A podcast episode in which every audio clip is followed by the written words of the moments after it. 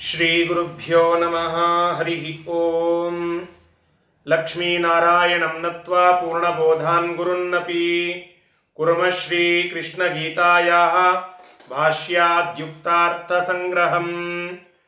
अस्मद्गुरुसमारम्भां टीकाकृत्पादमध्यमां श्रीमदाचार्यपर्यन्तां वंदे गुरुपरम्परां श्रीगुरुभ्यो नमः। हरिः ಓಂ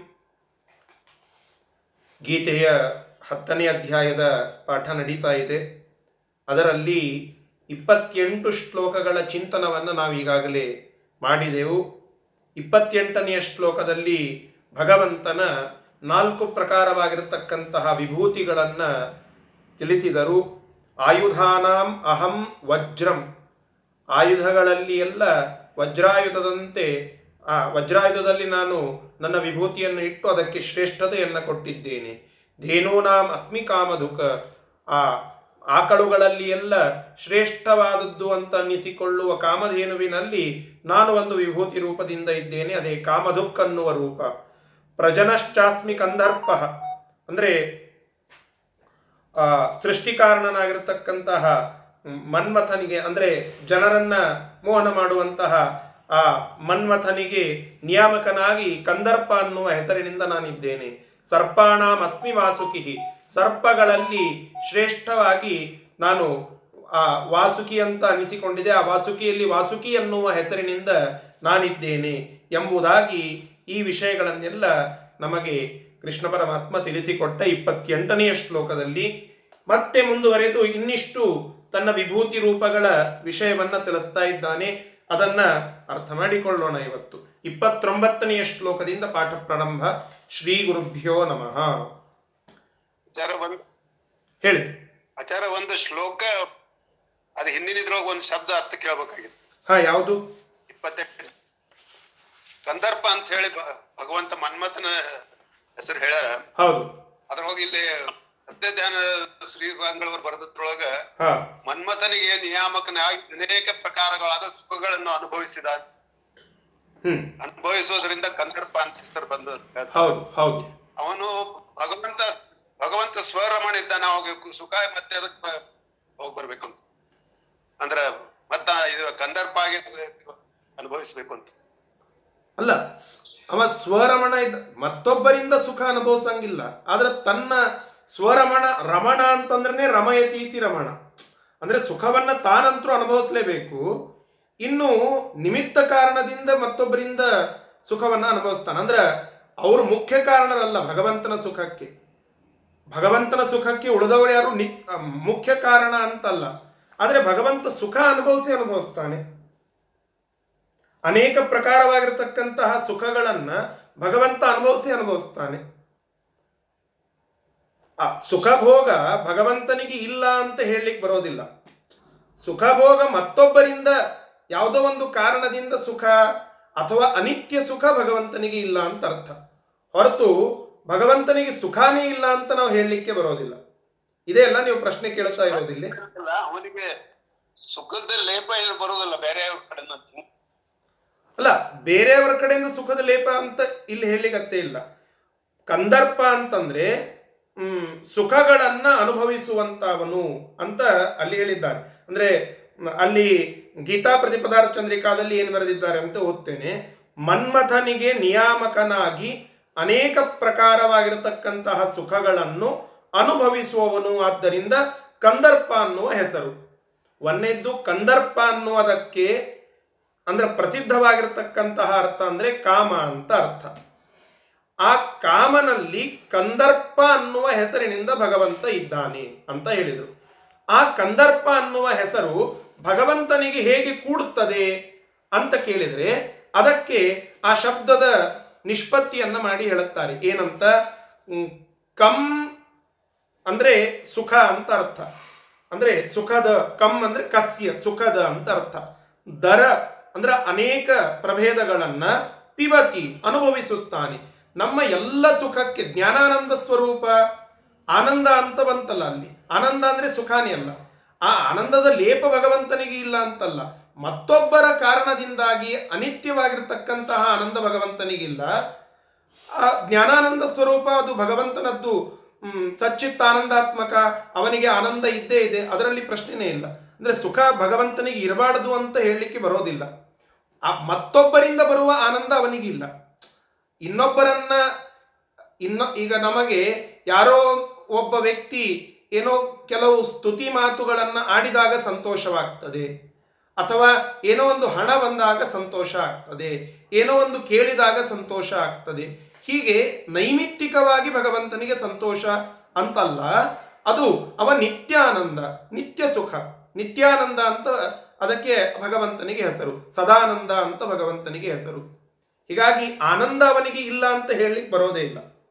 ಆನಂದ ಅವನಿಗೆ ಇದ್ದೇ ಇದೆ, ಅನಿತ್ಯವಾದ ಆನಂದಾದಿಗಳು ಇಲ್ಲ. ನಿಮಿತ್ತಿಕವಾದಂತಹ ಆನಂದಾದಿಗಳು ಇಲ್ಲ. ಅದಕ್ಕಾಗಿ ಕಸ್ಯ ದರಂ ಅನುಭವತೀತಿ ಕಂದರ್ಪ. ಕಮ್ ಅಂದ್ರೆ ಸುಖ, ದರ ಅಂದ್ರೆ ಅನೇಕ ಪ್ರಕಾರವಾಗಿರುವಂತಹದ್ದು.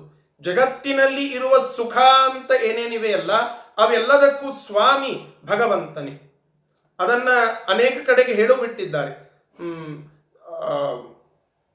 ಅಮಿತ ಸಜ್ಞಾನ ಸುಖ ಶಕ್ತಿ ಪಯೋನಿಧಿ ಅಂತ ಶ್ರೀಮದಾಚಾರ್ಯರೇ ಮಾಯಾವಾದ ಕಣ್ಣ ಅನ್ನುವಂಥ ಗ್ರಂಥದಲ್ಲಿ ಮಂಗಲಾಚರಣದಲ್ಲಿ ಹೇಳುತ್ತಾರೆ. ಅಂದ್ರೆ ಭಗವಂತ ಸಜ್ಞಾನನಾಗಿದ್ದಾನೆ, ಸತ್ಸುಖನಾಗಿ ಇದ್ದಾನೆ, ಅಂದ್ರೆ ಸತ್ಸುಖಕ್ಕೆ ಸಮುದ್ರನಾಗಿ ಇದ್ದಾನೆ, ಸಜ್ಞಾನಕ್ಕೆ ಸಮುದ್ರನಾಗಿ ಇದ್ದಾನೆ, ಸಶಕ್ತಿಗೆ ಸಮುದ್ರನಾಗಿ ಇದ್ದಾನೆ ಅಂತ. ಅಂದ್ರೆ ಸತ್ಸುಖ ಅಂತಂದ್ರೆ ಭಗವಂತನ ಆನಂದ ಆ ಎಲ್ಲಾ ಪ್ರಭೇದದ ಆನಂದಕ್ಕೆ ಸ್ವಾಮಿ ಭಗವಂತನೇ.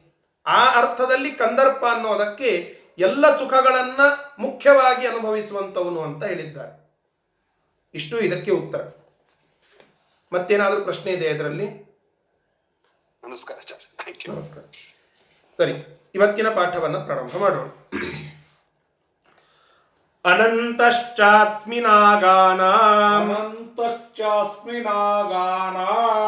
ವರುಣೋ ಯಾದ ಸಾಮಹಂ.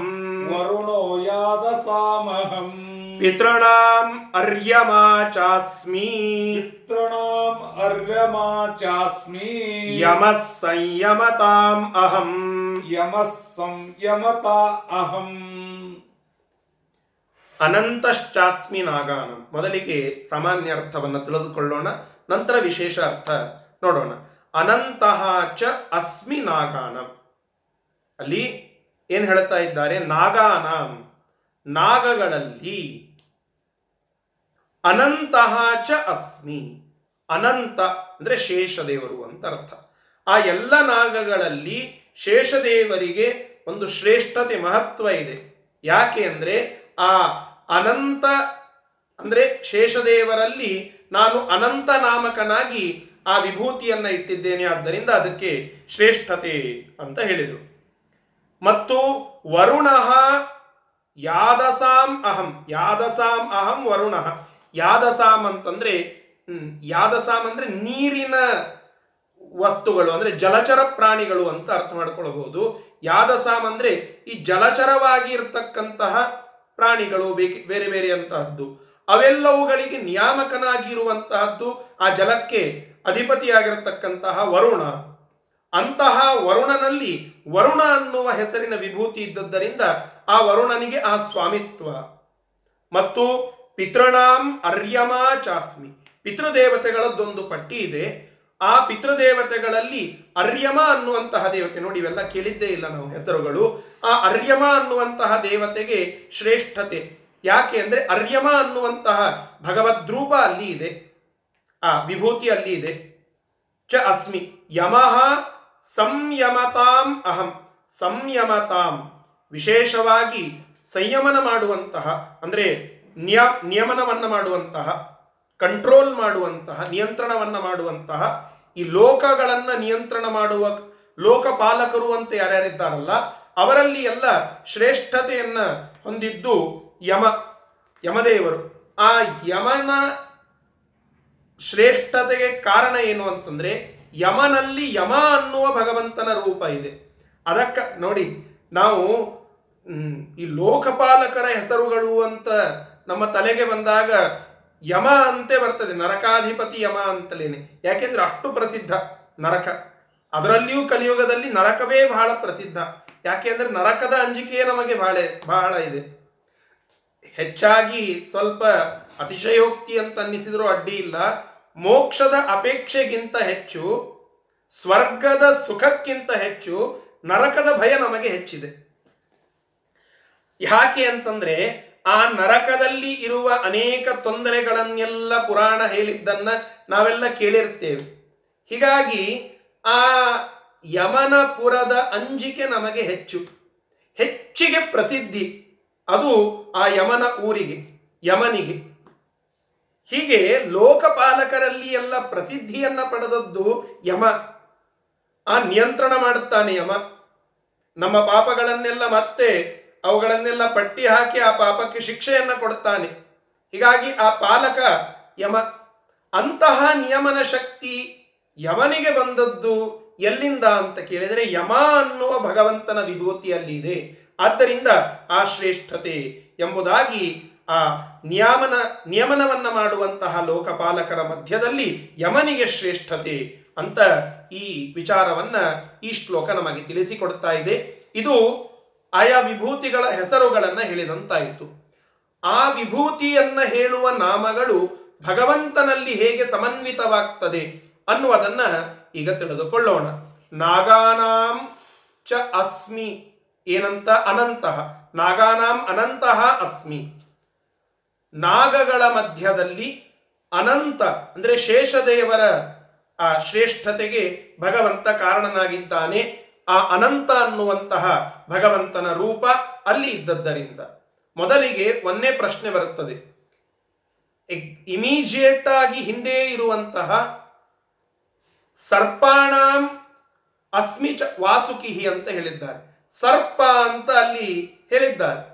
ಅಂದ್ರೆ ಸರ್ಪಗಳ ಹಾವುಗಳ ಮಧ್ಯದಲ್ಲಿ ವಾಸುಕಿಯಾಗಿ ನಾನಿದ್ದೇನೆ ಅಂತ ಭಗವಂತನೇ ಹೇಳಿದ್ದಾನೆ. ಆ ವಾಸುಕಿಯಲ್ಲಿ ವಿಭೂತಿ ರೂಪ ಇದೆ ಅಂತ. ಮತ್ತೆ ಇಲ್ಲಿ ನೆಕ್ಸ್ಟ್ ಶ್ಲೋಕದಲ್ಲಿಯೇನೆ ಅನಂತಶ್ಚಾಸ್ಮಿ ನಾಗಾನಾಮ್ ಅಂತ ಹೇಳುತ್ತಾರೆ. ನಾಗ ಮತ್ತು ಸರ್ಪ ಇದರಲ್ಲಿ ಡಿಫ್ರೆನ್ಸ್ ಏನು? ಪ್ರಶ್ನೆ ಬರ್ತದಲ್ಲ. ಈ ಪ್ರಶ್ನೆಗೆ ಉತ್ತರ ರೂಪವಾಗಿ ರಾಘವೇಂದ್ರ ತೀರ್ಥ ಶ್ರೀಪಾದಂಗಳವರು ತಮ್ಮ ವಿವೃತಿ ಗ್ರಂಥದಲ್ಲಿ ಬರೀತಾರೆ. ಏನಂತ? ನಾಗಾನಾಂ ಅಂದರೆ ಅನೇಕ ಶಿರಸಾಂ.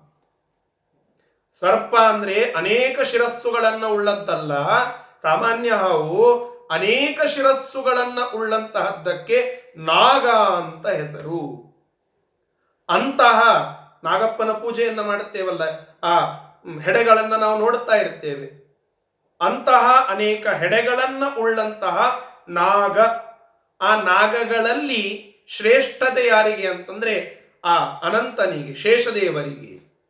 ಯಾಕೆ? ಅಲ್ಲಿ ಅನಂತ ಅನ್ನುವಂತಹ ಹೆಸರಿನಿಂದ ಭಗವಂತ ವಿಭೂತಿಯನ್ನು ತೋರಿಸಿದ್ದಾನೆ. ಅನಂತ ಅನ್ನುವ ಶಬ್ದ ಭಗವಂತನಿಗೆ ಹೇಗೆ ಸಮನ್ವಿತವಾಗ್ತದೆ? ಅಂತ ಕೇಳಿದರೆ, ಅದಕ್ಕೂ ರಾಯರು ಬರೀತಾರೆ, ದೇಶ, ಕಾಲ, ಗುಣ, ಆನಂತ್ಯ ಹೇತುನ ಅನಂತನಾಮ ಶೇಷಗತಃ. ವಿವೃತಿಕಾರರು ಆಡುವಂತಹ ಮಾತು. ದೇಶತಃ ಕಾಲತಃ ಗುಣತಃ ಆನಂತ್ಯ ಎನ್ನುವ ಕಾರಣದಿಂದ ಶೇಷನಲ್ಲಿ ಅನಂತನಾಮನಾಗಿ ಭಗವಂತ ಇದ್ದಾನೆ. ಅಂದ್ರೆ ಅನಂತ ಎನ್ನುವ ಹೆಸರಿನಿಂದ ಇದ್ದಾನೆ. ಅಂದ್ರೆ ಭಗವಂತ ಯಾವ ಜಾಗದಲ್ಲಿ ಇದ್ದಾನೆ? ಅನಂತ ದೇಶಗಳಲ್ಲಿ ಇದ್ದಾನೆ. ಭಗವಂತ ಯಾವ ಕಾಲದಲ್ಲಿ ಇದ್ದಾನೆ? ವರ್ತಮಾನವೋ, ಭೂತವೋ, ಭವಿಷ್ಯವೋ?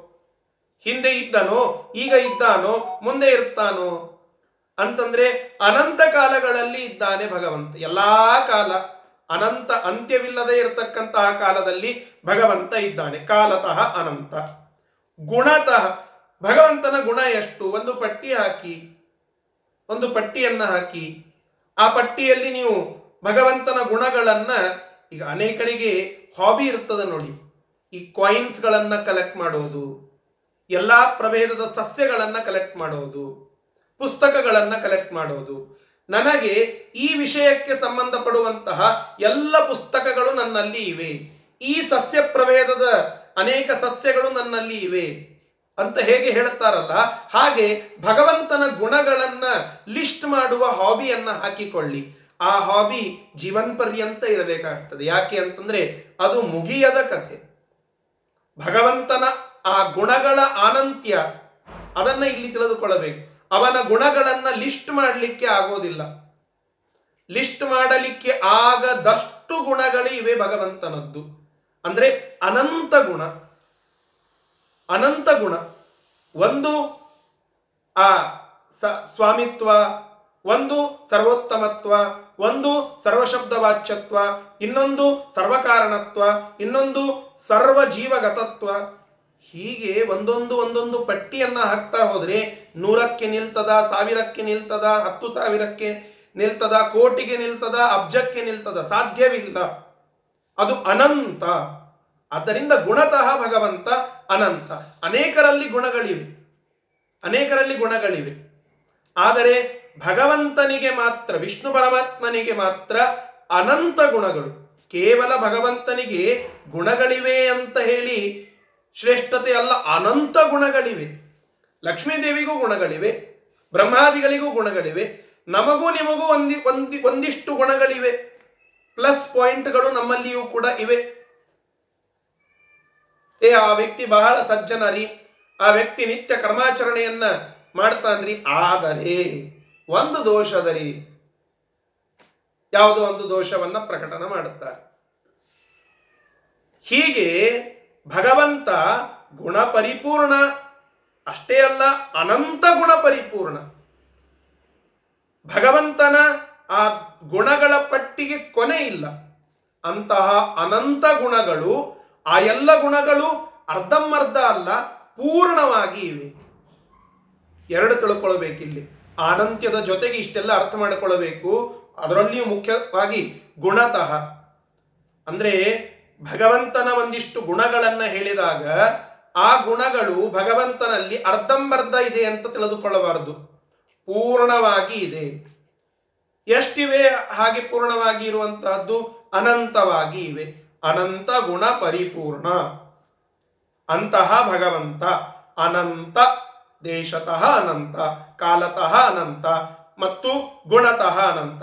ದೇಶಕಾಲ ಗುಣಗಳಿಂದ ಭಗವಂತ ಅನಂತನಾಗಿರುವ ಹೇತುನ ಕಾರಣದಿಂದ ಅನಂತನಾಮ ಶೇಷಗತಃ ಅನಂತ ಎನ್ನುವ ಹೆಸರಿನಿಂದ ಭಗವಂತ ಶೇಷದೇವರಲ್ಲಿ ಇದ್ದಾನೆ. ಆದ್ದರಿಂದ ಶೇಷದೇವರಿಗೆ ಅನಂತ ಅನ್ನುವ ಹೆಸರು. ಅನಂತ ಎನ್ನುವ ಹೆಸರು. ಅಂತಹ ಅನೇಕ ಶಿರಸ್ಸುಗಳುಳ್ಳ ನಾಗಗಳಲ್ಲಿ ಶೇಷದೇವರಿಗೆ ಶ್ರೇಷ್ಠತೆ ಆ ಒಂದು ಕೀರ್ತಿ ದೊಡ್ಡಸ್ತಿಕೆ ಏಕೆ ಅಂತ ಕೇಳಿದರೆ ಅಲ್ಲಿ ಭಗವಂತ ದೇಶತಃ, ಕಾಲತಃ, ಗುಣತಃ ಅನಂತನಾಗಿರುವ ಭಗವಂತ ಅನಂತ ಎನ್ನುವ ಹೆಸರಿನ ವಿಭೂತಿಯನ್ನ ತೋರಿಸಿದ್ದಾನೆ. ಆದ್ದರಿಂದ ಹೀಗೆ ಅರ್ಥ ಮಾಡಿಕೊಳ್ಳಬೇಕು. ಇದು ಮೊದಲನೆಯ ಪಾದದ ವಿಸ್ತೃತ ಅರ್ಥ. ಸರಿ, ಮುಂದೆ ಹೋಗೋಣ. ಯಾದಸಾಂ ಹೊಂದಿಸಿಕೊಳ್ಳಿ, ಅನ್ವಯ ಮಾಡಿಕೊಳ್ಳಿ. ಯಾದಸಾಂ ಅಹಂ ವರುಣಃ. ಯಾದಸಾಂ ಜಲಚರಾಣಾಂ. ಬರೀತಾರೆ ರಾಯರು. ಯಾದಸಾಮ್ ಅಂದ್ರೆ ಜಲಚರ ಪ್ರಾಣಿಗಳು.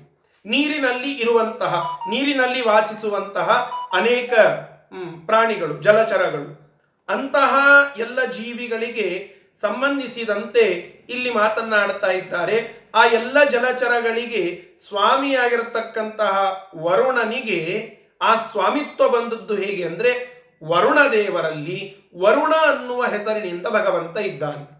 ಆ ವರುಣ ಶಬ್ದ ಹೇಗೆ ಭಗವಂತನಿಗೆ ಕೂಡುತ್ತದೆ ಅಂತ ಕೇಳಿದ್ರೆ, ನಶ್ಚ ನಿರ್ವೃತಿ ವಾಚಕ ಒಂದು ಮಾತನ್ನ ಆಡುತ್ತಾರೆ ರಾಯರು. ನಶ್ಚ ನಿರ್ವೃತಿ ವಾಚಕ ನ ಅನ್ನೋದಕ್ಕೆ ಒಂದು ಅರ್ಥ ಇದೆ ಸಂಸ್ಕೃತದಲ್ಲಿ. ನಿರ್ವೃತಿ ವಾಚಕ ನ ಅನ್ನೋದು ಏನು ಹೇಳುತ್ತದೆ ಅಂತಂದ್ರೆ, ಸುಖ ಅಂತ. ನ ಅಂದ್ರೆ ಸುಖ. ಕ ಅಂದ್ರೆ ಸುಖ. ನ ಅಂದ್ರೆ ಸುಖ. ರ ಅಂದ್ರೆ ಸುಖ. ಇವೆಲ್ಲ ಏಕಾಕ್ಷರಿಗಳು. ಒಂದೊಂದು ಅಕ್ಷರಕ್ಕೆ ಸಂಸ್ಕೃತದಲ್ಲಿ ಅರ್ಥಗಳಿವೆ. ಆ ಅರ್ಥಗಳನ್ನ ಇಲ್ಲಿ ತಿಳಿಸ್ತಾ ಇದ್ದಾರೆ. ಅದರಲ್ಲಿ ನ ಅಂದ್ರೆ ನಿರ್ವೃತಿವಾಚಕ, ಸುಖವನ್ನ ಹೇಳುವಂತಹದ್ದು. ನಕಾರ ಸುಖವನ್ನ ತಿಳಿಸ್ತದೆ. ಈ ನ ಅಂದ್ರೆ ಸುಖ ಅಂತ ಆಯಿತು. ವರುಣ ಅಂತ ಇದೆಯಲ್ಲ, ವರಹ, ನಹ, ಯಸ್ಮಾತ್ ಸಹ ವರುಣ.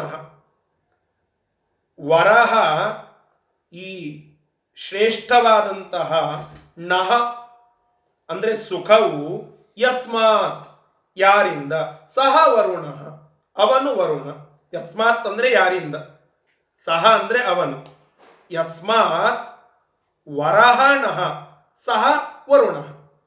ಯಾರಿಂದ ವರಹ ಶ್ರೇಷ್ಠವಾಗಿರುವ ನಹ, ಸುಖವು? ಅಂತಹ ವ್ಯಕ್ತಿಯನ್ನ ನಾವು ವರುಣ ಅಂತ ಕರಿಬೇಕು. ಅಲ್ರಿ ವರಣ ಅಂತ ಆಗ್ತದೆ. ವರುಣ ಅಂತ ಹೆಂಗ ವರಹಣಃ ವರಣ. ವರುಣ ಅಂತ ಯಾಕಾಗ್ತದೆ ಅಂತ ಕೇಳಿದ್ರೆ ಅಲ್ಲಿ ವ್ಯಾಕರಣದ ವಿಶೇಷವನ್ನ ಹೇಳುತ್ತಾರೆ. ಅಕಾರ ಲೋಪವಾಗಿ ಉಕಾರ ಬರ್ತದೆ ಅಲ್ಲಿ. ಇದೊಂದು ವ್ಯಾಕರಣದ ಸಿದ್ಧಾಂತ.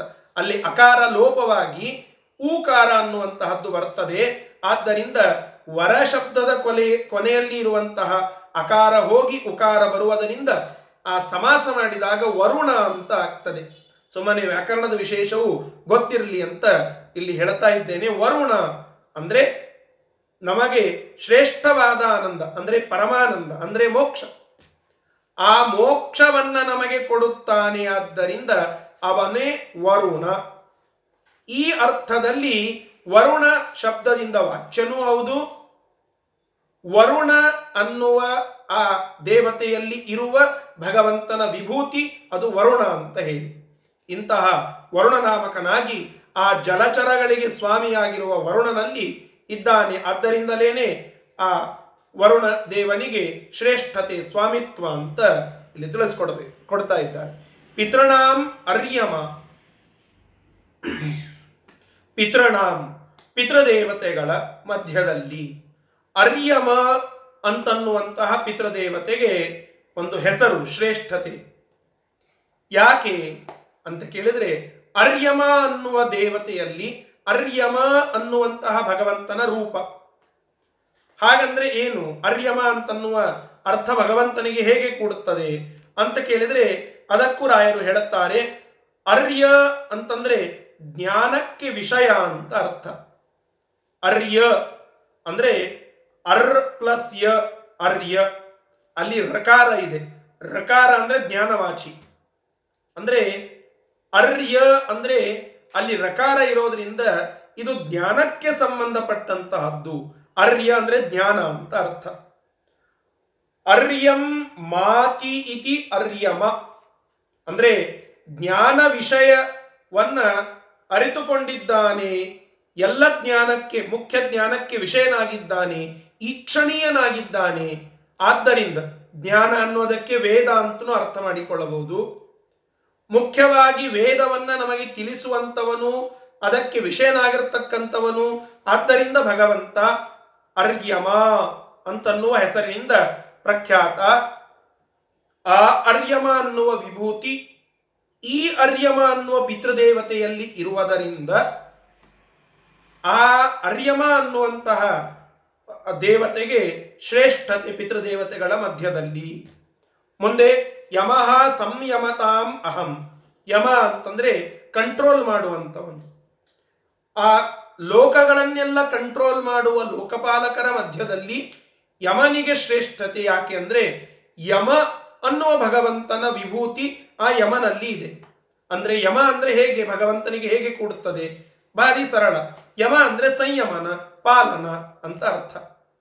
ಭಗವಂತ ನಮ್ಮೆಲ್ಲರನ್ನ ನಿಯಮನ ಮಾಡುತ್ತಾನೆ ಕಂಟ್ರೋಲ್ ಮಾಡುತ್ತಾನೆ. ಸೃಷ್ಟಿಯಾದಿ ಅಷ್ಟಕರ್ತೃತ್ವದಲ್ಲಿ ಸೃಷ್ಟಿ, ಸ್ಥಿತಿ, ಸಂಹಾರ, ನಿಯಮನ ನಿಯಮನ ಬಂತಲ್ಲ. ಸೃಷ್ಟಿ, ಸ್ಥಿತಿ, ಸಂಹಾರ, ನಿಯಮನ ಜ್ಞಾನ, ಅಜ್ಞಾನ, ಬಂಧ, ಮೋಕ್ಷ, ಇದರಲ್ಲಿ ನಿಯಮನ ಅನ್ನುವಂತಹದ್ದೇ ಒಂದು ಭಗವಂತನ ಆ ಕಾರ್ಯ. ಅಂತಹ ಭಗವಂತನ ಆ ನಿಯಮನ ಕಾರ್ಯ ಇರುವುದರಿಂದ ಆ ಅವರಲ್ಲಿ ಇರುವಂತಹ ಸಾರಭೂತ ಧರ್ಮದಲ್ಲಿ ಭಗವಂತನೇ ಇದ್ದಾನೆ, ನಿಯಮನ ಶಕ್ತಿವನ್, ಶಕ್ತಿಯನ್ನ ಅನಂತವಾಗಿ ಉಳ್ಳವನು ಭಗವಂತ. ಆದ್ದರಿಂದ ಯಮ ಅಂತ ಅವನಿಗೆ ಹೆಸರು. ಆ ಯಮರೂಪಿ, ಅರ್ಥಾತ್ ಯಮ ಎನ್ನುವ ಹೆಸರಿನಿಂದ ಕೂಡಿದ ಆ ವಿಭೂತಿ ಯಮದೇವರಲ್ಲಿ ಇರೋದರಿಂದ ಯಮರಿಗೆ, ಆ ಯಮದೇವನಿಗೆ ಅಂತಹ ಲೋಕನಾಯಕರಲ್ಲಿ ಶ್ರೇಷ್ಠತೆ ಅಂತ ಈ ಪ್ರಕಾರವಾಗಿ ಈ ನುಡಿಯ ಅರ್ಥವನ್ನ ನಮಗೆ ತಿಳಿಸಿಕೊಡ್ತಾ ಇದ್ದಾರೆ. ಮುಂದು ವರೆದು ಮೂವತ್ತನೇ ಶ್ಲೋಕವನ್ನು ನಾವು ನೋಡೋಣ. ಪ್ರಹ್ಲಾದಶ್ಚಾಸ್ಮಿ ದೈತ್ಯಾನಾಂ. ಪ್ರಹ್ಲಾದಶ್ಚಾಸ್ಮಿ ದೈತ್ಯಾನಾಂ. ಕಾಲಃ ಕಲಯತಾಂ ಅಹಂ. ಕಾಲ ಕಲಯತ ಅಹಂ. ಮೃಗಾಣಾಂ ಚ ಮೃಗೇಂದ್ರೋಹಂ. ಮೃಗಾಣಾಂಚ ಮೃ- ಮೃಗೇಂದ್ರೋಹಂ. ವೈನತೇಯಶ್ಚ ಪಕ್ಷಿಣಾಂ. ವೈನತೇಯಶ್ಚ ಪಕ್ಷಿಣಾಂ. ದೈತ್ಯಾನಾಂ ಪ್ರಹ್ಲಾದ ಚ ಅಸ್ಮಿ. ದೈತ್ಯ ಬಾಲಕರಲ್ಲಿ ಪ್ರಹ್ಲಾದನಲ್ಲಿ ಇದ್ದಾನೆ. ಅಂದ್ರೆ ಇಷ್ಟೆಲ್ಲ ಪಂಗಡಗಳನ್ನು ತೆಗೆದುಕೊಳ್ತಾ ಇದ್ದೀರಿ, ಮತ್ತೆ ದೈತ್ಯರಲ್ಲಿ ಭಗವಂತ ಇಲ್ಲೇನು? ಅಂತ ಕೇಳಿದ್ರೆ ದೈತ್ಯರನ್ನೂ ನಿಯಮನ ಮಾಡುವಂತವನು ಭಗವಂತನೇ. ಮತ್ತೆ ದೈತ್ಯ ಬಾಲಕರಲ್ಲಿ ಏನೇ ಶ್ರೇಷ್ಠನಾಗಿರ್ತಕ್ಕಂಥವನು, ಪ್ರಹ್ಲಾದ ಹೌದು ಹಿರಣ್ಯಕಶ್ಪುವಿನ ಮಗ. ಹಿರಣ್ಯಕಶ್ಪು ದೈತ್ಯ. ಆ ದೈತ್ಯನ ಮಗನಾದ್ದರಿಂದ ದೈತ್ಯ ಬಾಲಕ ದೈತ್ಯಾನಾಂ. ಆ ದೈತ್ಯರ ಬಾಲಕರಲ್ಲಿ ದೈತ್ಯರಲ್ಲಿ ಶ್ರೇಷ್ಠ ದೈತ್ಯ ಅಂತ ಅಲ್ಲ, ಆ ದೈತ್ಯರಲ್ಲಿಯೇನೇ ಶ್ರೇಷ್ಠನಾಗಿ ಹರಿಭಕ್ತನಾಗಿ ಇರುವಂತವನು ಅಂದ್ರೆ ಯಾರು? ಪ್ರಹ್ಲಾದ. ಆ ಪ್ರಹ್ಲಾದನಲ್ಲಿ ಪ್ರಹ್ಲಾದ ಎನ್ನುವ ವಿಭೂತಿ ರೂಪ ಇರೋಣದರಿಂದ ಆ ಪ್ರಹ್ಲಾದನಿಗೆ ಶ್ರೇಷ್ಠತೆ. ಕಾಲಹ ಕಲಯತಾಂ ಅಹಂ. ಕಲಯತಾಂ. ಕಲಯತಾಂ ಅಂದ್ರೆ ಬಂಧನವನ್ನ ಮಾಡುವಂತವರು ಬಂಧಕಗಳು. ನಮ್ಮನ್ನ ಕೆಲವು ವಿಷಯಗಳು ಬಂಧನ ಮಾಡಿಬಿಡುತ್ತದೆ ರಕ್ತ ಸಂಬಂಧ ಬಂಧನ ಮಾಡುತ್ತದೆ. ಇಂತಹ ಅನೇಕ ವಿಷಯಗಳು ನಮ್ಮನ್ನ ಬಂಧನ ಮಾಡುವ ಬಂಧಕಗಳು ಆಗಿವೆ. ಆ ಎಲ್ಲ ಬಂಧಕ ವಸ್ತುಗಳಲ್ಲಿ ಶ್ರೇಷ್ಠತೆ ಅಥವಾ ಮಹತ್ವವಾಗಿರ್ತಕ್ಕಂತಹದ್ದು ಕಾಲ. ಕಾಲ ನಮ್ಮನ್ನ ಭಾರಿ ಬಂಧನ ಮಾಡುತ್ತದೆ. ಆ ಕಾಲದಲ್ಲಿ ಅತ್ತೆಗೊಂದು ಕಾಲ ಸೊಸೆಗೊಂದು ಕಾಲ ಅಂತಾರಲ್ಲ. ಏನಿದರ ಅರ್ಥ ಒಮ್ಮೆ ಅವರಿಗೆ ಕಾಲ ಅಂದ್ರೆ ಮತ್ತೆ ಒಮ್ಮೆ ಇವರಿಗೆ ಕಾಲ. ಒಮ್ಮೊಮ್ಮೆ ಕಾಲ ನಮ್ಮನ್ನ ಬಂಧನ ಮಾಡಿ ಇಟ್ಬಿಡುತ್ತದೆ. ಏನು ಮಾಡಲಿಕ್ಕೆ ಆಗೋದಿಲ್ಲ. ಎಂತಹ ದೈವಾನ್ನಾಗಿದ್ದರೂ ಕೂಡ ಆ ಕಾಲದಲ್ಲಿ ಆ ವ್ಯಕ್ತಿ ಪೂರ ಟುಸ್ಸಾಗಿರ್ತಾನೆ ಏನಿದರ ಅರ್ಥ? ಕಾಲ ಎಲ್ಲ ಬಂಧಕಗಳಲ್ಲಿ ಶ್ರೇಷ್ಠ, ಮಹತ್ವಪೂರ್ಣವಾಗಿರ್ತಕ್ಕಂತಹದ್ದು. ಯಾಕೆ ಅಲ್ಲಿ ಶ್ರೇಷ್ಠತೆ? ಅಂದ್ರೆ ಕಾಲದಲ್ಲಿ ಕಾಲ ಅನ್ನುವಂತಹ ಭಗವಂತನ ವಿಭೂತಿ ಇರೋಣದರಿಂದ ಕಾಲಕ್ಕೆ ಶ್ರೇಷ್ಠತೆ. ಮತ್ತೆ ಮೃಗಾಣಾಂಚ ಮೃಗೇಂದ್ರೋಹಂ. ಎಲ್ಲ ಮೃಗಗಳಲ್ಲಿ, ಪ್ರಾಣಿಗಳಲ್ಲಿ ಮೃಗೇಂದ್ರ ಸಿಂಹಕ್ಕೆ ಶ್ರೇಷ್ಠತೆ. ಯಾಕೆ? ಆ ಮೃಗೇಂದ್ರದಲ್ಲಿ, ಸಿಂಹನಲ್ಲಿ ಸಿಂಹ ಅನ್ನುವ ರೂಪದಿಂದ ಭಗವಂತ ಇದ್ದಾನೆ, ವಿಭೂತಿ ರೂಪದಿಂದ. ವೈನತೇಯಶ್ಚ ಪಕ್ಷಿಣಾಂ ಪಕ್ಷಿನಾಂ, ಎಲ್ಲ ಪಕ್ಷಿಗಳಲ್ಲಿ ವೈನತೇಯಶ್ಚ ವೈನತೇಯ ಚ ಅಂದರೆ ಆ ಗರುಡನಿಗೆ ಶ್ರೇಷ್ಠತೆ. ವಿನುತಾಳ ಮಗನಾಗಿರ್ತಕ್ಕಂತಹ ಗರುಡನಿಗೆ ಶ್ರೇಷ್ಠತೆ, ವೈನತೆಯ ಅಂತ ಗರುಡನಿಗೆ ಹೆಸರು. ಆ ಪಕ್ಷಿಗಳಲ್ಲಿ ಎಲ್ಲ ಮಹತ್ವಪೂರ್ಣವಾಗಿರುವಂತಹ ಪಕ್ಷಿ ಅಂದ್ರೆ ಗರುಡ ಪಕ್ಷಿ. ಅರ್ಥಾತ್ ಗರುಡ ದೇವರು ಅಂತ ಅರ್ಥ. ಯಾಕೆ ಅಂತಂದ್ರೆ ಆ ವೈನತೆಯಲ್ಲಿ ವೈನತೆ ಅನ್ನುವಂತಹ ಭಗವಂತನ ಒಂದು ರೂಪ, ವಿಭೂತಿ ಅಲ್ಲಿ ಇದೆ. ಇಷ್ಟು ಸಾಮಾನ್ಯ ಅರ್ಥ. ವಿಶೇಷ ಅರ್ಥವನ್ನ ನೋಡೋಣ. ಪ್ರಹ್ಲಾದ ಅಲ್ಲಿ ಪ್ರಹ್ಲಾದ ಅನ್ನುವ ರೂಪ ಇದೆ ಅಂತ ಹೇಳಿದ್ರಲ್ಲ, ಪ್ರಕೃಷ್ಟ ಹ್ಲಾದ ಯಸ್ಯ ಇತಿ ಪ್ರಹ್ಲಾದ. ಪ್ರಕೃಷ್ಟ ಪ್ರ ಅನ್ಲಿಕ್ಕೆ ಸಂಸ್ಕೃತದಲ್ಲಿ ಪ್ರಕೃಷ್ಟ, ಅತೀಶಯ ಅಂತೇವಲ್ಲ ಹಾಗೆ ಪ್ರಕೃಷ್ಟ ಅಂತ. ಪ್ರಕೃಷ್ಟ ಹ್ಲಾದ ಹ್ಲಾದ ಅಂದ್ರೆ ಸಂತೋಷ. ಯಸ್ಯ ಸಹ, ಯಸ್ಯ ಯಾರ, ಆ, ಒಂದು ಸಂತೋಷ ಪ್ರಕೃಷ್ಟವಾಗಿದೆಯೋ ಅದ್ಭುತವಾಗಿ ಇದೆಯೋ ನಮ್ಮ ನಿಮ್ಮಂತೆ ತಾತ್ಪೂರ್ತಿಕವಾಗಿ ಇಲ್ಲವೋ? ಅವನ ಸುಖ ಈಗ ಹೇಳಿದ್ನಲ್ಲ, ಅವನ ಸುಖ ಅದ್ಭುತವಾಗಿ ಇದೆ. ಅಂತಹ ಅದ್ಭುತವಾದ ಆನಂದಾದಿ ಗುಣಗಳನ್ನು ಹೊಂದಿರುವ ಆ ಪ್ರಕೃಷ್ಟವಾದ ಸಂತೋಷಕ್ಕೆ ವಿಷಯನಾಗಿರ್ತಕ್ಕಂಥವನು, ಸುಖಕ್ಕೆ ವಿಷಯನಾಗಿರ್ತಕ್ಕಂಥವನು ಆದ್ದರಿಂದ ಅವನಿಗೆ ಪ್ರಹ್ಲಾದ ಅನ್ನುವ ಹೆಸರು. ಭಗವಂತನೇ ಪ್ರಹ್ಲಾದ ಮುಖ್ಯಾರ್ಥದಲ್ಲಿ. ಅಮುಖ್ಯಾರ್ಥದಲ್ಲಿ ಈ ಹಿರಣ್ಯಕಶ್ಮುವಿನ ಮಗ ಪ್ರಹ್ಲಾದ. ಆ ಪ್ರಹ್ಲಾದನಿಗೆ ದೈತ್ಯ ಬಾಲಕರಲ್ಲಿ ಶ್ರೇಷ್ಠ ಹರಿಭಕ್ತ ಅನ್ನುವ ಆ ಒಂದು ಗುಣ ಬಂದದ್ದು, ಶ್ರೇಷ್ಠತೆ ಬಂದದ್ದು ಪ್ರಹ್ಲಾದ ಎನ್ನುವ ಆ ವಿಭೂತಿ ರೂಪ ಪ್ರಹ್ಲಾದನಲ್ಲಿ ಇರೋಣದರಿಂದ. ಮತ್ತು ಕಲಯತಾಂ. ಕಲಯತಾಂ ಅಂತಂದ್ರೆ ಈ ಬಂಧನವನ್ನ ಮಾಡುವಂತಹ ವಸ್ತುಗಳಲ್ಲಿ ಕಾಲಕ್ಕೆ ಶ್ರೇಷ್ಠತೆ. ಕಾಲ ಅಂದ್ರೆ ಏನು? ಕಲ ಅನ್ನುವ ಒಂದು ಧಾತು ಸಂಸ್ಕೃತದಲ್ಲಿ. ಆ ಕಲ ಶಬ್ದವೇ ಹೋಗಿ ಕಾಲ ಅಂತ ಆಗಿದೆ ಕಲ ಅಂದ್ರೆ ಏನು? ಕಲ ಧಾತುವಿನಿಂದ ಆ ಕಾಲ ಅನ್ನುವ ಶಬ್ದ ನಿಷ್ಪನ್ನವಾಗಿದೆ. ಕಲ ಅನ್ನುವ ಧಾತುವಿನ ಅರ್ಥ ಏನು ಅಂತಂದ್ರೆ ಜ್ಞಾನಾರ್ಥ ಅಂತ ಹೇಳುತ್ತಾರೆ. ಜ್ಞಾನಾರ್ಥ. ಆ ಜ್ಞಾನ ಎನ್ನುವ ಅರ್ಥವನ್ನ ಕೊಡುವ ಕಲ ಎನ್ನುವ ಕ್ರಿಯಾಪದ ಅದರ ಧಾತು, ಆ ಪದ, ಆ ಧಾತುವೇ ವಿಕಾರಗೊಂಡು ಕಾಲ ಅಂತ ಆಗಿದೆ ಅಂದ್ರೆ ಏನಾಯ್ತು? ಕಾಲ ಅಂದ್ರೆ ಜ್ಞಾನಾರ್ಥ, ಜ್ಞಾನ. ಭಗವಂತ ಜ್ಞಾನಕ್ಕೆ ಮುಖ್ಯ ವಿಷಯ. ಆದ್ದರಿಂದ ಅವನನ್ನ ಕಾಲ ಅಂತ ಕರೆಯಬೇಕು. ಇನ್ನು ಕಲ ಅಂತನ್ಲಿಕ್ಕೆ ಕಲಯತು ಕುಶಲಂ ಕಾಲ ಮೇಘಾಭಿ ರಾಮ. ರಾಮದೇವರನ್ನ ಸ್ತೋತ್ರ ಮಾಡುವಾಗ ಪ್ರಾರ್ಥನೆ ಮಾಡಿಕೊಂಡಂತಹ ಮಂತ್ರ ನಾವು ಕೇಳುತ್ತೇವೆ, ಸ್ತೋತ್ರ. ಕಲಯತು ಕುಶಲಂ, ಕಲಯತು ಅಂದ್ರೆ ಕೊಡಲಿ. ಭಕ್ತರಿಗೆ ಎಲ್ಲವನ್ನ ಕೊಡುತ್ತಾನೆ, ಅಭಿಷ್ಟಗಳನ್ನ ಪೂರ್ಣ ಮಾಡುತ್ತಾನೆ, ಕಲಯತಿ ಇತಿ ಕಾಲ. ಎಲ್ಲವನ್ನ ನಮಗೆ ಕೊಡ್ತಾನೆ. ಜ್ಞಾನಾದಿ ಎಲ್ಲ ಗುಣಗಳನ್ನ ನಮಗೆ ಮುಖ್ಯವಾಗಿ ಕೊಡುವಂತಹದ್ದು ಭಗವಂತನೇ. ಅಲ್ರಿ, ನಾವು ಬೇರೆ ಬೇರೆ ದೇವತೆಗಳನ್ನ ಬೇರೆ ಬೇರೆ ಒಂದು ಅಭಿಷ್ಟಗಳನ್ನ ಪೂರ್ಣ ಮಾಡಿಕೊಳ್ಳಲು ಕೇಳಿಕೊಳ್ಳುತ್ತೇವೆ. ಅಂತ ಕೇಳಿದ್ರೆ ನಾ ನಾ ಹಿಂದಕ್ಕೆ ಎಕ್ಸಾಂಪಲ್ ಅನ್ನ ಕೊಟ್ಟಿದ್ನಲ್ಲ. ಹಣ, ಇದಕ್ಕಾಗಿ ಲಕ್ಷ್ಮೀದೇವಿಯನ್ನು ಸ್ತೋತ್ರ ಮಾಡಿ ಅಂತ ಹೇಳುತ್ತಾರೆ. ಸೌಭಾಗ್ಯ, ಈ ಸೌಭಾಗ್ಯಕ್ಕೆ ವಿಶೇಷವಾಗಿ ಗೌರಿಯನ್ನ ಪೂಜಿಸುವಂತಹ ಒಂದು ಪದ್ಧತಿ ಇದೆ ಪಾರ್ವತಿ ದೇವಿಯನ್ನ ಹೀಗೆ ವಿದ್ಯೆ, ಸರಸ್ವತಿಯನ್ನ ಪೂಜೆ ಮಾಡುವಂತಹದ್ದು ಇದೆ. ಮಳೆ ಬರಲಿಕ್ಕೆ ವರುಣನನ್ನ ಪೂಜೆ ಮಾಡುವಂತಹದ್ದಿದೆ. ಹೀಗೆಲ್ಲ ಇದೆ ಅಲ್ಲ. ಆಯಾ ದೇವತೆಗಳು ಕೊಡ್ತಾರಲ್ಲ ಎಲ್ಲವನ್ನ. ಹಾಗಲ್ಲ ಇವರ ಒಂದ್, ಎರಡು ಅರ್ಥ ಇಲ್ಲಿ. ಇವರೆಲ್ಲ ಒಂದೊಂದು ವಸ್ತುಗಳನ್ನು ಕೊಡಲಿಕ್ಕೆ ಮಾತ್ರ ಸಮರ್ಥರಾಗಿದ್ದ. ವರುಣನಿಗೆ ನೀವು ಬೇಡಿಕೊಳ್ಳಬೇಕಾಗಿದ್ದು ಮಳೆಯನ್ನ ಮಾತ್ರ. ಸರಸ್ವತಿಗೆ ಬೇಡಿಕೊಳ್ಳಬೇಕಾಗಿದ್ದು ವಿದ್ಯೆಯನ್ನ ಮಾತ್ರ. ಹೀಗೆ ಒಂದೊಂದು ವಸ್ತುಗಳನ್ನು ಕೊಡುವ ಸಾಮರ್ಥ್ಯ ಮಾತ್ರ ಇವರಲ್ಲಿ ಇದೆ ಎಲ್ಲವನ್ನ ಕಲಯತಿ ಕೊಡುತ್ತಾನೆ. ಆದ್ದರಿಂದ ಭಗವಂತನಿಗೆ ಕಾಲ ಅಂತ ಒಂದು ಹೆಸರು. ಆ ಹೆಸರಿನ ಸಾಮರ್ಥ್ಯ. ಒಂದು ನಿಷ್ಪನ್ನ ಆಗಿದ್ದು ಹೀಗೆ ಇನ್ನೊಂದು, ಆ ಎಲ್ಲ ದೇವತೆಗಳು ಕೊಡುವಂತಹದ್ದರ ಹಿಂದೆ ಮುಖ್ಯವಾಗಿ ಇರುವಂತಹದ್ದು, ಆ ಎಲ್ಲ ದೇವತೆಗಳಿಗೆ ಇದನ್ನ ಕೊಟ್ಟದ್ದು ಮುಖ್ಯವಾಗಿ ಭಗವಂತನೇ. ಆ ದೇವತೆಗಳಿಗೂ ಈ ಎಲ್ಲ ಸಾಮರ್ಥ್ಯವನ್ನ ಕಲಯತಿ, ಅಂದ್ರೆ ಕೊಡುತ್ತಾನೆ. ಆದ್ದರಿಂದ ಭಗವಂತನಿಗೆ ಕಾಲ ಅಂತ ಹೇಳಿ ಒಂದು ಹೆಸರು ಈ ರೀತಿಯಾಗಿ ಚಿಂತನೆ ಮಾಡಬಹುದು. ಸರ್ವಜ್ಞನಾಗಿದ್ದಾನೆ, ಸರ್ವ ಅಭಿಷ್ಟಪ್ರದನಾಗಿ ಇದ್ದಾನೆ. ಆದ್ದರಿಂದ ಭಗವಂತನಿಗೆ ಕಾಲ ಅನ್ನುವ ಹೆಸರು. ಸರಿ, ಮುಂದೆ ಹೋಗೋಣ. ಮೃಗೆ, ಮೃಗಾಣ ಮೃಗೇಂದ್ರ.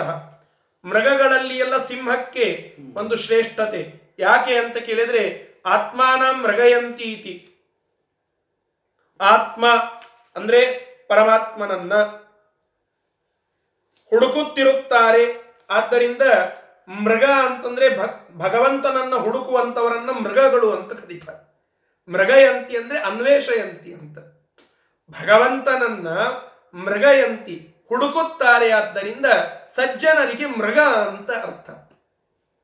ಆ ಮೃಗಗಳ ಒಡೆಯ, ಅಂದ್ರೆ ಆ ಸಜ್ಜನರಿಗೆಲ್ಲ ಒಡೆಯ ಪತಿ ಆದ್ದರಿಂದ ಮೃಗಪತಿ ಮೃಗೇಂದ್ರ ಭಗವಂತನೇ. ಆದ್ದರಿಂದ ಸಿಂಹ ಅನ್ಲಿಕ್ಕೆ ಮೃಗೇಂದ್ರ ಅಂತ ಒಂದು ಶಬ್ದ ಇಟ್ಟರಲ್ಲ ಆ ಮೃಗೇಂದ್ರನಲ್ಲಿ ಇರುವ ಮೃಗೇಂದ್ರ ವಿಭೂತಿಗೆ ಹೀಗೆ ಅರ್ಥ.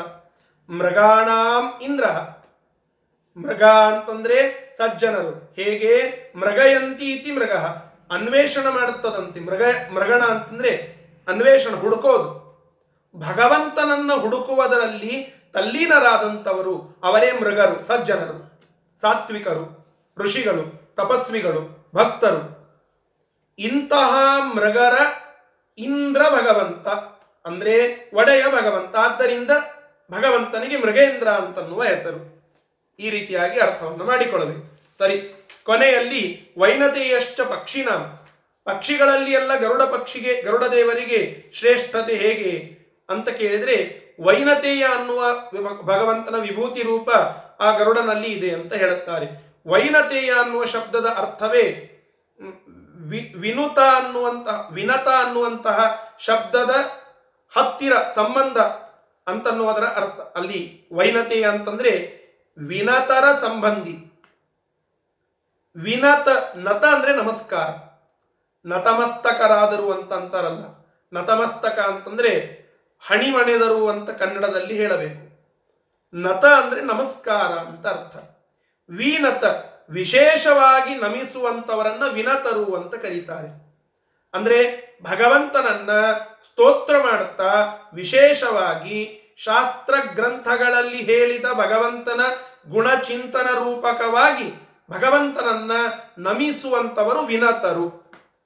ಆ ವಿನತರಿಗೆ, ಭಕ್ತರಿಗೆ ಸಂಬಂಧಿಸಿದಂತಹ ವ್ಯಕ್ತಿ ವೈನತೆಯ ಅಂದ್ರೆ ಭಗವಂತನೇ. ಭಕ್ತರಿಗೆ ಯಾರ ಸಂಬಂಧ ಹೇಳ್ರಿ? ಭಕ್ತರಿಗೆ ಭಗವಂತನ ಸಂಬಂಧ. ಆ ಭಗವಂತನಿಗೇನೆ ವೈನತೇಯ ಅಂತ ಹೆಸರು. ಅಹಂ ಭಕ್ತ ಪರಾಧೀನ. ಭಗವಂತ ಹೇಳಿದ್ದಾನೆ, ಆ ಭಕ್ತಿಗೆ ವಶನಾಗಿ ಇದ್ದೇನೆ. ಅಂದ್ರೆ ಭಕ್ತರ ಪರಾಧಿ, ಭಕ್ತರ ಅಧೀನದಲ್ಲಿ ನಾನಿದ್ದೇನೆ. ಅಂದ್ರೆ ಭಕ್ತರಿಗೆ ಬೇಡಿದ್ದನ್ನೆಲ್ಲ ಕೊಡುತ್ತೇನೆ ಅಂತಹ ಭಕ್ತರ ಬಳಗ ಯಾರು? ಭಗವಂತ. ಆದ್ದರಿಂದ ಅವನಿಗೆ ವೈನತೇಯ ಅಂತ ಹೆಸರನ್ನ ಇಲ್ಲಿ ಹೇಳುತ್ತಾ ಇದ್ದಾರೆ. ಈ ಪ್ರಕಾರವಾಗಿ ಅಲ್ಲಿ ಅರ್ಥವನ್ನ ನಾವು ತಿಳಿಯಬೇಕು. ಮೂವತ್ತೊಂದನೆಯ ಶ್ಲೋಕ. ಪವನ ಪವತಾಮಸ್ಮಿ. ಪವನ ಪವತಾಂ ಅಸ್ಮಿ. ರಾಮ ಶಸ್ತ್ರಭೃತಾಂ ಅಹಂ. ರಾಮಶಸ್ತ್ರಭೃತಾಂ ಅಹಂ. ಝಷಾಣಾಂ ಮಕರಶ್ಚಾಸ್ಮಿ. ಶಶಾಣಾಂ ಮಕರಶ್ಚಾಸ್ಮಿ. ಸ್ರೋತಸ ಸ್ರೋತಸಾಂ ಅಸ್ಮಿ ಜಾಹ್ನವಿ ಸ್ರೋತಸ ಅಸ್ಮಿ ಜಾಹ್ನವಿ ಸ್ರೋತಸಾಂ ಅಸ್ಮಿ ಜಾಹ್ನವಿ ಸ್ರೋತಸಾಂ ಅಸ್ಮಿ ಜಾಹ್ನವಿ ಪವತಾಂ ಅಸ್ಮಿ ಪವನಃ ಅಂದ್ರೆ ಪವತಾಂ ಶುದ್ಧಿಯನ್ನ ಶೋಧನವನ್ನ ಮಾಡುವಂತಹ ಶುದ್ಧಿಯನ್ನ ಉಂಟು ಮಾಡುವಂತಹ ವಸ್ತುಗಳಿಗೆ ಪವ ಆ ವಸ್ತುಗಳ ಮಧ್ಯದಲ್ಲಿ ಪವನ ವಾಯು. ಅವನಲ್ಲಿ ನಾನು ಪವನ ನಾಮಕನಾಗಿ ಇದ್ದೇನೆ. ವಿಭು, ವಿಭೂತಿ. ಶಸ್ತ್ರಭೃತಾಂ ಅಹಂ. ಶಸ್ತ್ರವನ್ನ ಹಿಡ, ಹಿಡಿದಿರತಕ್ಕಂತಹ ಆ ಶಸ್ತ್ರಧಾರಿಗಳ ಮಧ್ಯದಲ್ಲಿ ನಾನು ರಾಮ ಅಸ್ಮಿ. ರಾಮನಾಗಿ ಇದ್ದೇನೆ. ಮತ್ತು ಝಷಾಣಾಂ ಮಕರಶ್ಚಾಸ್ಮಿ. ಝಷಾಣಾಂ ಅಂದ್ರೆ ಮೀನುಗಳು. ಆ ಮೀನುಗಳ ಮಧ್ಯದಲ್ಲಿ ಮಕರನಾಗಿ, ಮೊಸಳೆಯಾಗಿ ನಾನು ಇದ್ದೇನೆ. ಅರ್ಥಾತ್ ಮೊಸಳೆಗೆ ಮಹತ್ವ. ಆ ಮೀನುಗಳೆಲ್ಲ ಇರುತ್ತವೆ. ಮೀನುಗಳಿಗೆ ಯಾರು ಅಂಜೋದಿಲ್ಲ ಜನ. ಮೊಸಳೆಗೆ ಅಂಜುತ್ತಾರೆ. ಯಾಕೆ? ಆ ಮೊಸಳೆಗೆ, ಆ ಮೀನುಗಳ ಮಧ್ಯದಲ್ಲಿಯೇ ಮೊಸಳೆ ಶ್ರೇಷ್ಠ. ಹೆಚ್ಚು ಗಾರಿಕೆ ಅದಕ್ಕೆ ಏಕೆ ಅಂತಂದ್ರೆ, ಆ ಮಕರದಲ್ಲಿ ಮಕರ ಅನ್ನುವ ಭಗವಂತನ ವಿಭೂತಿ ಇದೆ. ಸ್ರೋತಸಾಂ ಅಸ್ಮಿ ಜಾಹ್ನವಿ. ನದಿಗಳ ಮಧ್ಯದಲ್ಲಿ ಜಾಹ್ನವಿ ಗಂಗಾ ನದಿಗೆ ಮಹತ್ವ. ಯಾಕೆ ಅಂದ್ರೆ ಗಂಗಾ ನದಿಯಲ್ಲಿ ನಾನು ಜಾಹ್ನವಿ ಅನ್ನುವ ಭಗವಂತ ಆ ವಿಭೂತಿ ಇದೆ. ಆ ವಿಭೂತಿಯ ಪರಿಣಾಮವಾಗಿ ಭಗವಂತ ಆ ವಿಭೂತಿಯನ್ನ ಅಲ್ಲಿ ಇಟ್ಟದ್ದಕ್ಕಾಗಿ ಜಾಹ್ನವಿಗೆ ಆ ಶ್ರೇಷ್ಠತೆ. ಈ ಪ್ರಕಾರವಾಗಿ ಈ ಶ್ಲೋಕದ ಸಾಮಾನ್ಯ ಅರ್ಥ. ಪವನಃ ಅಂತ ಭಗವಂತನ ಒಂದು ಹೆಸರು ಅಂತ ಹೇಳಿದರು. ಹೇಗೆ ಪವನ ಅಂತನ್ನೋದು, ಭಗವಂತನ ಹೆಸರು ಹೇಗೆ ಅಂತಂದ್ರೆ ಪ ಅನ್ನುವುದಕ್ಕೆ ರಕ್ಷಕ ಅಂತ ಅರ್ಥ. ಅಧೀಪ ಅಂತಾರಲ್ಲ. ಅಧೀಪ ಅಂತಂದ್ರೆ ರಾಜ. ಆ ಪ ಅಂದ್ರೆ ನಮ್ಮನ್ನ ರಕ್ಷಣೆ ಮಾಡುವಂತವನು ಅಂತ. ಪ ಅನ್ನುವ ರಕ್ಷಣಾರ್ಥವಾಗಿ ಇರುವ ಶಬ್ದ ಇಲ್ಲಿ ಬಳಕೆಯಾಗಿದೆ ಅಂತ ರಾಯರ ಒಂದು ಅಭಿಮತ. ಪಾಬಿಹಿ ಪಾಬಿಹಿ ವನನೀಯ ಪವನ. ಪಾಬಿಹಿ ಅಂದ್ರೆ ಪಗಳಿಂದ. ಅರ್ಥಾತ್ ರಕ್ಷಣ ಮಾಡುವಂತವರಿಂದ, ರಕ್ಷಕರಿಂದ ವನನೀಯ ಭಜಿಸಲು ಭಗವಂತ ಯೋಗ್ಯನಾಗಿದ್ದಾನೆ. ಅಂದ್ರೆ ಆ ಭಗವಂತ ಅವರೆಲ್ಲರಿಂದ ಭಜಿಸಿಕೊಳ್ಳಲ್ಪಡುತ್ತಾನೆ. ಅವರೆಲ್ಲರೂ ಭಗವಂತನ ಗುಣಗಳನ್ನ ಭಜಿಸುತ್ತಾರೆ. ಅಂದ್ರೆ ನಮ್ಮ ರಕ್ಷಕರು ಅಂತ ಯಾರಿದ್ದಾರೋ ಅವರೆಲ್ಲರ ರಕ್ಷಕನು ಭಗವಂತನೇ. ಆದ್ದರಿಂದ ಪಾಬಿಹಿ ವನನೀಯ ಪವನಃ. ಅಂತ ಹೇಳಿ ಇಲ್ಲಿ ಅರ್ಥವನ್ನ ಹೇಳುತ್ತಾರೆ. ಇದು ಪವನ ಅನ್ನುವಂತಹ ಶಬ್ದಕ್ಕೆ ಅರ್ಥ ಇದು ಭಗವಂತನನ್ನೇ ಮುಖ್ಯವಾಗಿ ಹೇಳುವಂತಹದ್ದು. ಶಸ್ತ್ರಭೃತಾಂ ಅಹಂ ರಾಮ. ಶಸ್ತ್ರಧಾರಿಗಳಾಗಿರತಕ್ಕಂಥವರಲ್ಲಿ ನಾನು ರಾಮನಾಗಿ. ಇದು ಏನಿದೆಯಲ್ಲ ಇದು ಪ್ರತ್ಯಕ್ಷ ವಿಭೂತಿ. ಅಂದ್ರೆ ರಾಮಾವತಾರ. ಆ ರಾಮನೇ ಒಂದು ಅವತಾರನಾಗಿ ಭಗವಂತ ಇಲ್ಲಿ ಅವತಾರವನ್ನು ಮಾಡಿದ್ದು ರಾಮರೂಪದಿಂದ ನಾವು ಕೇಳುತ್ತೇವೆ. ದಶಾವತಾರಗಳಲ್ಲಿ ಬರುವಂತಹ ರಾಮನ ಕಥೆಯನ್ನ ನಾವೆಲ್ಲ ಚಿಂತನೆ ಮಾಡಿರ್ತೇವೆ ಅಂತಹ ರಾಮ ಪ್ರತ್ಯಕ್ಷವಾಗಿ ಆ ಎಲ್ಲ ಶಸ್ತ್ರಧಾರಿಗಳಲ್ಲಿ ಪ್ರತ್ಯೇಕನಾಗಿ ನಾನು ಶ್ರೇಷ್ಠ ಅನ್ನುವುದನ್ನ ತೋರಿಸ್ಲಿಕ್ಕೆ ಒಂದು ವಿಭೂತಿ ರೂಪವನ್ನೇ ತೆಗೆದುಕೊಂಡಿದ್ದಾನೆ. ಇಲ್ಲಿ ವಿಭೂತಿ ಅಂದ್ರೆ ಏನರ್ಥ? ನಿನ್ನೆ ಅದನ್ನೇ ಚಿಂತನೆ ಮಾಡುತ್ತಾ ಇದ್ದೆವು. ವಿಭೂತಿ ಅಂದ್ರೆ ಇಲ್ಲಿ ಪ್ರತ್ಯಕ್ಷ ವಿಭೂತಿ. ಈ ಪವತ್, ಪವತಾಂ ಅಸ್ಮಿ ಪವನಃ ಅನ್ನೋದರಲ್ಲಿ ಅಲ್ಲಿ ಗುಪ್ತ ವಿಭೂತಿ, ಹೀಗೆ ಎರಡು ರೀತಿಯಾದ ವಿಭೂತಿ. ಇಲ್ಲೇ ರಾಮ ಅಂದ್ರೆ ರಾಮನೇ, ಅವನು ಪ್ರತ್ಯಕ್ಷ ಭಗವಂತನ ರೂಪವೇ. ಆ ಭಗವಂತನ ಅವತಾರವೇ, ಆ ರಾಮಾವತಾರವೇ ಇಲ್ಲಿ ಹೇಳಲ್ಪಟ್ಟದ್ದು. ರಾಮ ಅನ್ನುವ ಶಬ್ದದ ಅರ್ಥ ಏನು? ಶ್ರೀಪಾದಗಳವರು ಶ್ರೀಪಾದಂಗಳವರು ರಾಮ ಶಬ್ದ ಅರ್ಥವನ್ನ ಬಹಳ ವಿಸ್ತೃತವಾಗಿ ಹೇಳಿದ್ದಾರೆ. ಅದನ್ನು ನಿಮ್ಮಲ್ಲಿ ಅನೇಕರು ಪ್ರತ್ಯಕ್ಷವಾಗಿ ಕೇಳಿದ್ದೀರಿ. ಆದರೆ ಸಾಮಾನ್ಯ ಅರ್ಥವನ್ನು ಮಾತ್ರ ಇಲ್ಲಿ ಚಿಂತನೆ ಮಾಡಿ ಮುಂದೆ ಬರೆಯೋಣ ರಾಮ ಅಂದ್ರೆ ರಮಯತೀತಿ ರಾಮ. ರಮಯತೀತಿ ರಾಮ. ಭಗವಂತ ರಮಣ ಅಂದ್ರೆ ಆ, ಸಂತೋಷಕ್ಕೆ ಸ್ವಾಮಿ. ಭಕ್ತ ಲೋಕವನ್ನ ಸಂತೋಷಗೊಳಿಸುವಂತವನು ಆ, ಸುಖವನ್ನ ಭಕ್ತರಿಗೆಲ್ಲ ಕೊಡುವಂತವನು ರಮಯತಿ ಇತಿ ರಾಮ. ಅಂತಹ ಆ ರಾಮ ಇಲ್ಲಿ ಶಸ್ತ್ರಧಾರಿಗಳ ಮಧ್ಯದಲ್ಲಿ ಶ್ರೇಷ್ಠನಾಗಿ ಇದ್ದಾನೆ. ಅಂದ್ರೆ ರಾಮ ಎನ್ನುವ ಪ್ರತ್ಯಕ್ಷ ವಿಭೂತಿಯನ್ನ ಇಲ್ಲಿ ಹೇಳಿದರು. ಮುಂದೆ ಜಶಾಣಾಂ ಮಕರಶ್ಚಾಸ್ಮಿ. ಮೀನುಗಳ ಮಧ್ಯದಲ್ಲಿ ಇರುವ ಮೊಸಳೆಗೆ ಶ್ರೇಷ್ಠತೆ ಯಾಕೆಂದ್ರೆ ಮೊಸಳೆಯಲ್ಲಿ, ಮಕರದಲ್ಲಿ ಮಕರ ಅನ್ನುವ ವಿಭೂತಿ ರೂಪ ಇದೆ. ಮಕರ, ಅದು ಹೇಗೆ ಗೊತ್ತಾಗ್ತದೆ ಮಕರ ಅಂತಂದ್ರೆ ಮಾ ಭಾರಿ ಸುಂದರವಾಗಿ ಅರ್ಥವನ್ನ ಹೇಳುತ್ತಾರೆ ಮಾ ಅಂದ್ರೆ ಜ್ಞಾನ ಅಂತ ಅರ್ಥ. ಮಾ ಅಂದ್ರೆ ಅಲ್ಲಿ ದೀರ್ಘ ಇದೆ. ಅಂದ್ರೆ ಪೂರ್ಣ ಜ್ಞಾನ ಅಂತ ಅನ್ನೋದಕ್ಕೆ ಮಾ ಅಂತ ಹೇಳಿದರು. ಅದನ್ನೇ ಹೃಸ್ವ ಮಾಡಿದರೆ ಅಲ್ಪಜ್ಞಾನ ಅಂತ. ಮ ಅಂದ್ರೆ ಕಡಿಮೆ ಜ್ಞಾನ. ಅದನ್ನ ಇಲ್ಲಿ ಬೆಳೆಸಿಕೊಂಡು ಹೇಳುತ್ತಾರೆ, ಮಂ ಕರೋತಿ ಇತಿ ಮಕರ. ಅಂದ್ರೆ ತನ್ನ ವಿಷಯದಲ್ಲಿ ಲಕ್ಷ್ಮೀದೇವಿಯಿಂದ ಹಿಡಿದುಕೊಂಡು ಉಳಿದವರನ್ನೆಲ್ಲ ಮಂ ಕರೋತಿ. ಮಂಕರನ್ನಾಗಿ ಮಾಡುತ್ತಾನೆ ಭಗವಂತ. ಆದ್ದರಿಂದ ಅವನಿಗೆ ಮಕರ. ಮಮ್ ಅಂದ್ರೆ ಕಡಿಮೆ ಜ್ಞಾನ. ಅಲ್ರಿ, ಲಕ್ಷ್ಮೀದೇವಿಗೂ ಕಡಿಮೆ ಜ್ಞಾನನ, ಹೌದು.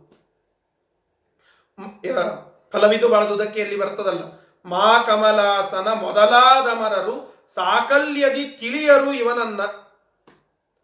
ಆ ಲಕ್ಷ್ಮೀದೇವಿ ನಡ್ಕೊಂಡು ಉಳಿದವರೆಲ್ಲರೂ ಕೂಡ ಯಾರಿಗೂ ಕೂಡ ಭಗವಂತನ ಕುರಿತಾಗಿ ಸಾಕಲ್ಯ ಜ್ಞಾನ ಇಲ್ಲ.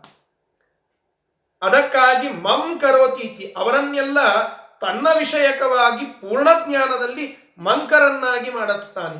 ಯೋಗ್ಯತಾನುಸಾರವಾಗಿ ಶ್ರೇಷ್ಠ ಜ್ಞಾನವನ್ನ ಕೊಟ್ಟರು ಪೂರ್ಣ ಜ್ಞಾನ ಅಂತ ಯಾರಿಗೂ ಇಲ್ಲ. ಆದ್ದರಿಂದ ಪ್ರಮಾಣ ಪದ್ಧತಿ ಅನ್ನುವ ಗ್ರಂಥ ಇದೆ, ಅಲ್ಲಿ ಬರ್ತದೆ ಲಕ್ಷ್ಮೀದೇವಿಗೆ ಇರುವಂತಹ ಜ್ಞಾನ ಹೇಗೆ ಅಂತಂದ್ರೆ ಭಗವಂತನಿಂದ ಇತರವಾದ ಎಲ್ಲ ವಸ್ತುಗಳನ್ನ ಅನಾಲೋಚನದಿಂದ ಏನು ಆಲೋಚನೆ ಮಾಡದೇನೆ ತಿಳಿದುಕೊಳ್ಳಲಿಕ್ಕೆ ಶಕ್ತಳಂತೆ. ಏನು ಆಲೋಚನೆ ಮಾಡೋದಿಲ್ಲ. ಆದರೆ ಭಗವಂತನ ವಿಷಯಕವಾಗಿ ಆಲೋಚನದಿಂದ ಅರ್ಥ ಮಾಡಿಕೊಡ್ತಾಳಂತೆ ಇದಕ್ಕೆ ಲಕ್ಷ್ಮೀ ಜ್ಞಾನ ಅಂತ ಹೆಸರನ್ನ ಕೊಡುತ್ತಾರೆ. ಆಲೋಚನದಿಂದಲೇನೆ ಲಕ್ಷ್ಮಿಗೂ ಕೂಡ ಭಗವಂತನ ಜ್ಞಾನ ಸ್ಫುರಣವಾಗುವುದು ಹೀಗೆ ಮಂ ಕರೋತಿ. ಮಂ ಅಲ್ಪಜ್ಞಾನಿಗಳನ್ನಾಗಿ ಎಲ್ಲರನ್ನ ತನ್ನ ವಿಷಯಕವಾಗಿ ಮಾಡುತ್ತಾನೆ. ಆದ್ದರಿಂದ ಭಗವಂತನೇ ಮಕರ.